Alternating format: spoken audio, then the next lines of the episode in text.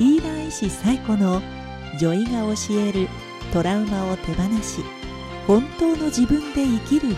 ト。医師でありトラウマ解消ヒーラーでもある最古が生きづらさを手放し本当の自分とつながり自分の人生を創造していくためのヒントをお届けします。それでは本日のエピソードをどうぞ。こんにちは。いちご術ヒーラーで医師の最後です。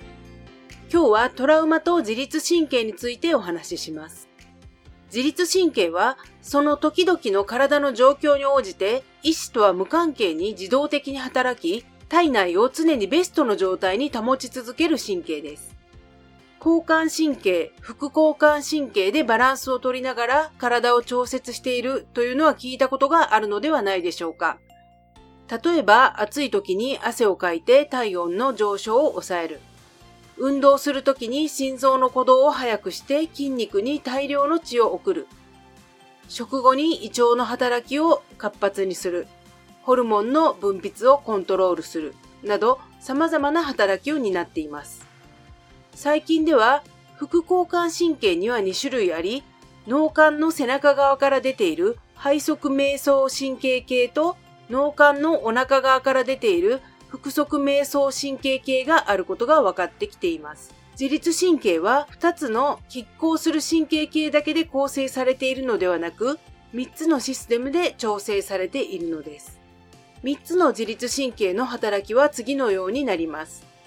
1つ目は、一番古く爬虫類にも備わっている背側瞑想神経系です。この神経は不動化、死んだふり、シャットダウンを行う神経です。敵が迫ってきた時に死んだふりをしたり、亀が危険が迫った時に首を引っ込めるようなものです。戦うことも逃げることもできない困難が迫ってきた時に、身体のあらゆるシステムをシャットダウンして、被害を最小限に抑えようとする防衛反応です。背側瞑想神経系は無髄性で、主に横隔膜より下の臓器の制御と関わっています。消化や組織の修復とも関係していると言われています。この神経が優位に働いているとき、気絶したり、感情がフリーズしたり、自分を自分の体や感覚や記憶から切り離す帰りという状態を引き起こしたりします。また、声が小さくかすれたようになったり、ゆっくり抑揚のない話し方になったりします。姿勢が硬く固まったり、逆に虚脱して力が入らなくなったりします。呼吸は浅くて遅くなり、視線は定まらない感じになります。表情はなくなり、能面のように無表情になります。二つ目は次に進化してきた交感神経系です。戦うか逃げるを行う神経です。敵が迫ってきた時に戦うか逃げるかして自分の身を守る防御反応のための神経です。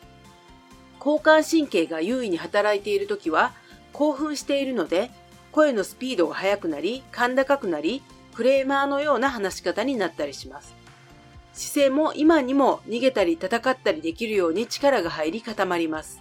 呼吸は浅くて速くなります。視点は集中していて視野が狭くなります。表情は険しくなります。三つ目は哺乳類になると進化してくる腹側瞑想神経系です。この神経は社会的交流を行うための神経で、幽髄性で主に横隔膜より上の臓器の制御をしています。顔の表情や声のトーンの調節を行い、心拍数を整え、攻撃性を抑えて、仲間とコミュニケーションをとったり、助け合ったりするための神経です。空気を読むための神経とも言えます。こちらの神経が優位に働いているときは、抑揚のあるゆったりした聞いていて心地よい話し方になります。筋肉もリラックスし、呼吸もゆったり深くなります。表情も豊かで、目に感情が現れたりもします。危険にさらされた時、私たちは、まず一番新しい腹側瞑想神経系を使って話し合いをしたりして危険を回避しようとします。それでうまくいかない場合は、次に新しい交感神経系を使って戦うか逃げるかという反応をします。しかし相手が強すぎたり、こちらが逃げる時間がない場合は交感神経系を使ってもうまくいきません。その場合は最終的には一番古い背側瞑想神経系を使って死んだふりやシャットダウンを行うことで危険から逃れようとします。この3つの神経のどれにスイッチが入るかは意識的に選択することはできません。私たちは常に周囲の状況が安全か危険かを感じ取り、無意識にふさわしい神経回路を自動的に選択しています。どの反応が選択されるかは、その人の現在の健康状態や今までどのような人生を歩んできたかに大きく関係しています。社会交流を行うための腹側瞑想神経系は妊娠7ヶ月から次第に発達し、生後半年の間に最も発達すると言われています。生後半年後以降も発達し続け、十分に発達するには25歳ぐらいまでかかると言われています。生まれてから25歳ぐらいまでの状態によって自律神経の反応の仕方も大きく変わってくるのです。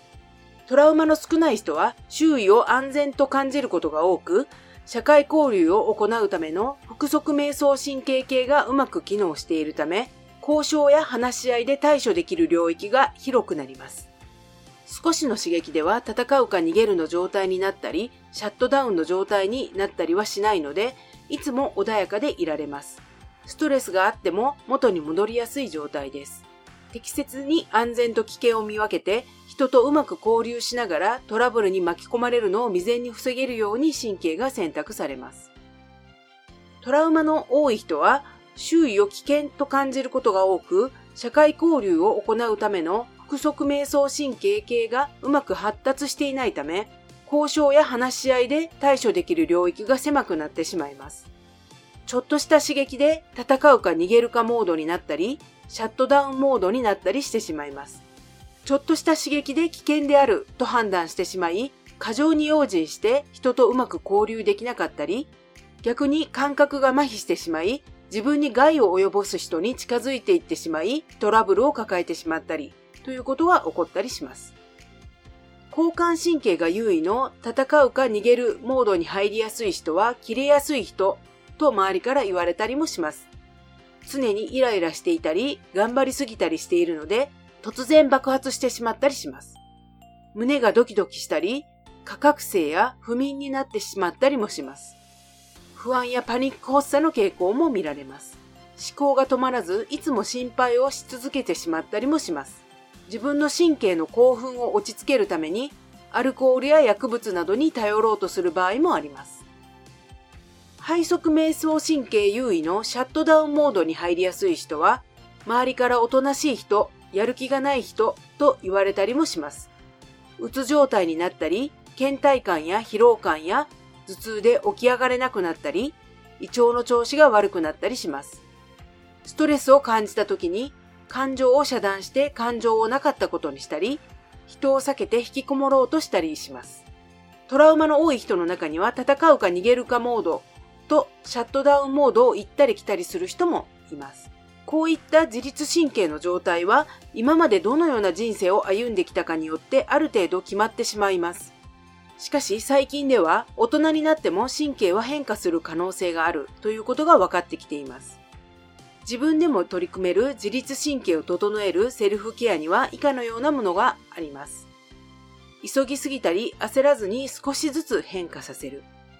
神経を興奮させるカフェインなどを取らない日を作る。寝る1時間ぐらい前からテレビやスマホを見ない。規則正しい生活を心がける。仕事以外での社会的なつながりを作る。散歩やウォーキングをする。ゆったり入浴する。自然の音を聞く。動物と遊ぶ、触れ合う。笑う、歌う、ヨガやダンスなどをする。音楽を聴く。遊びや趣味を取り入れる。自立訓練法などです。もちろん症状が強い場合は専門の治療やセラピーを受けることも大切です。まとめです。自律神経は意思とは無関係に自動的に働き体の状態を調節しています。周囲を安全と感じると社会的交流を行うための不足瞑想神経系がうまく機能し穏やかな状態でいられます。トラウマが多いと周囲を危険だと感じてしまうことが多く、交感神経が優位になり、価格性状態になったり、背側瞑想神経系が優位になり、低覚醒状態になってしまったりして、自律神経のバランスを崩してしまいやすくなります。ワークです。今まで性格のせいだと思っていたことで、本当は自律神経の働きによるものかも、と思ったことはありますか？今日もご視聴ありがとうございました。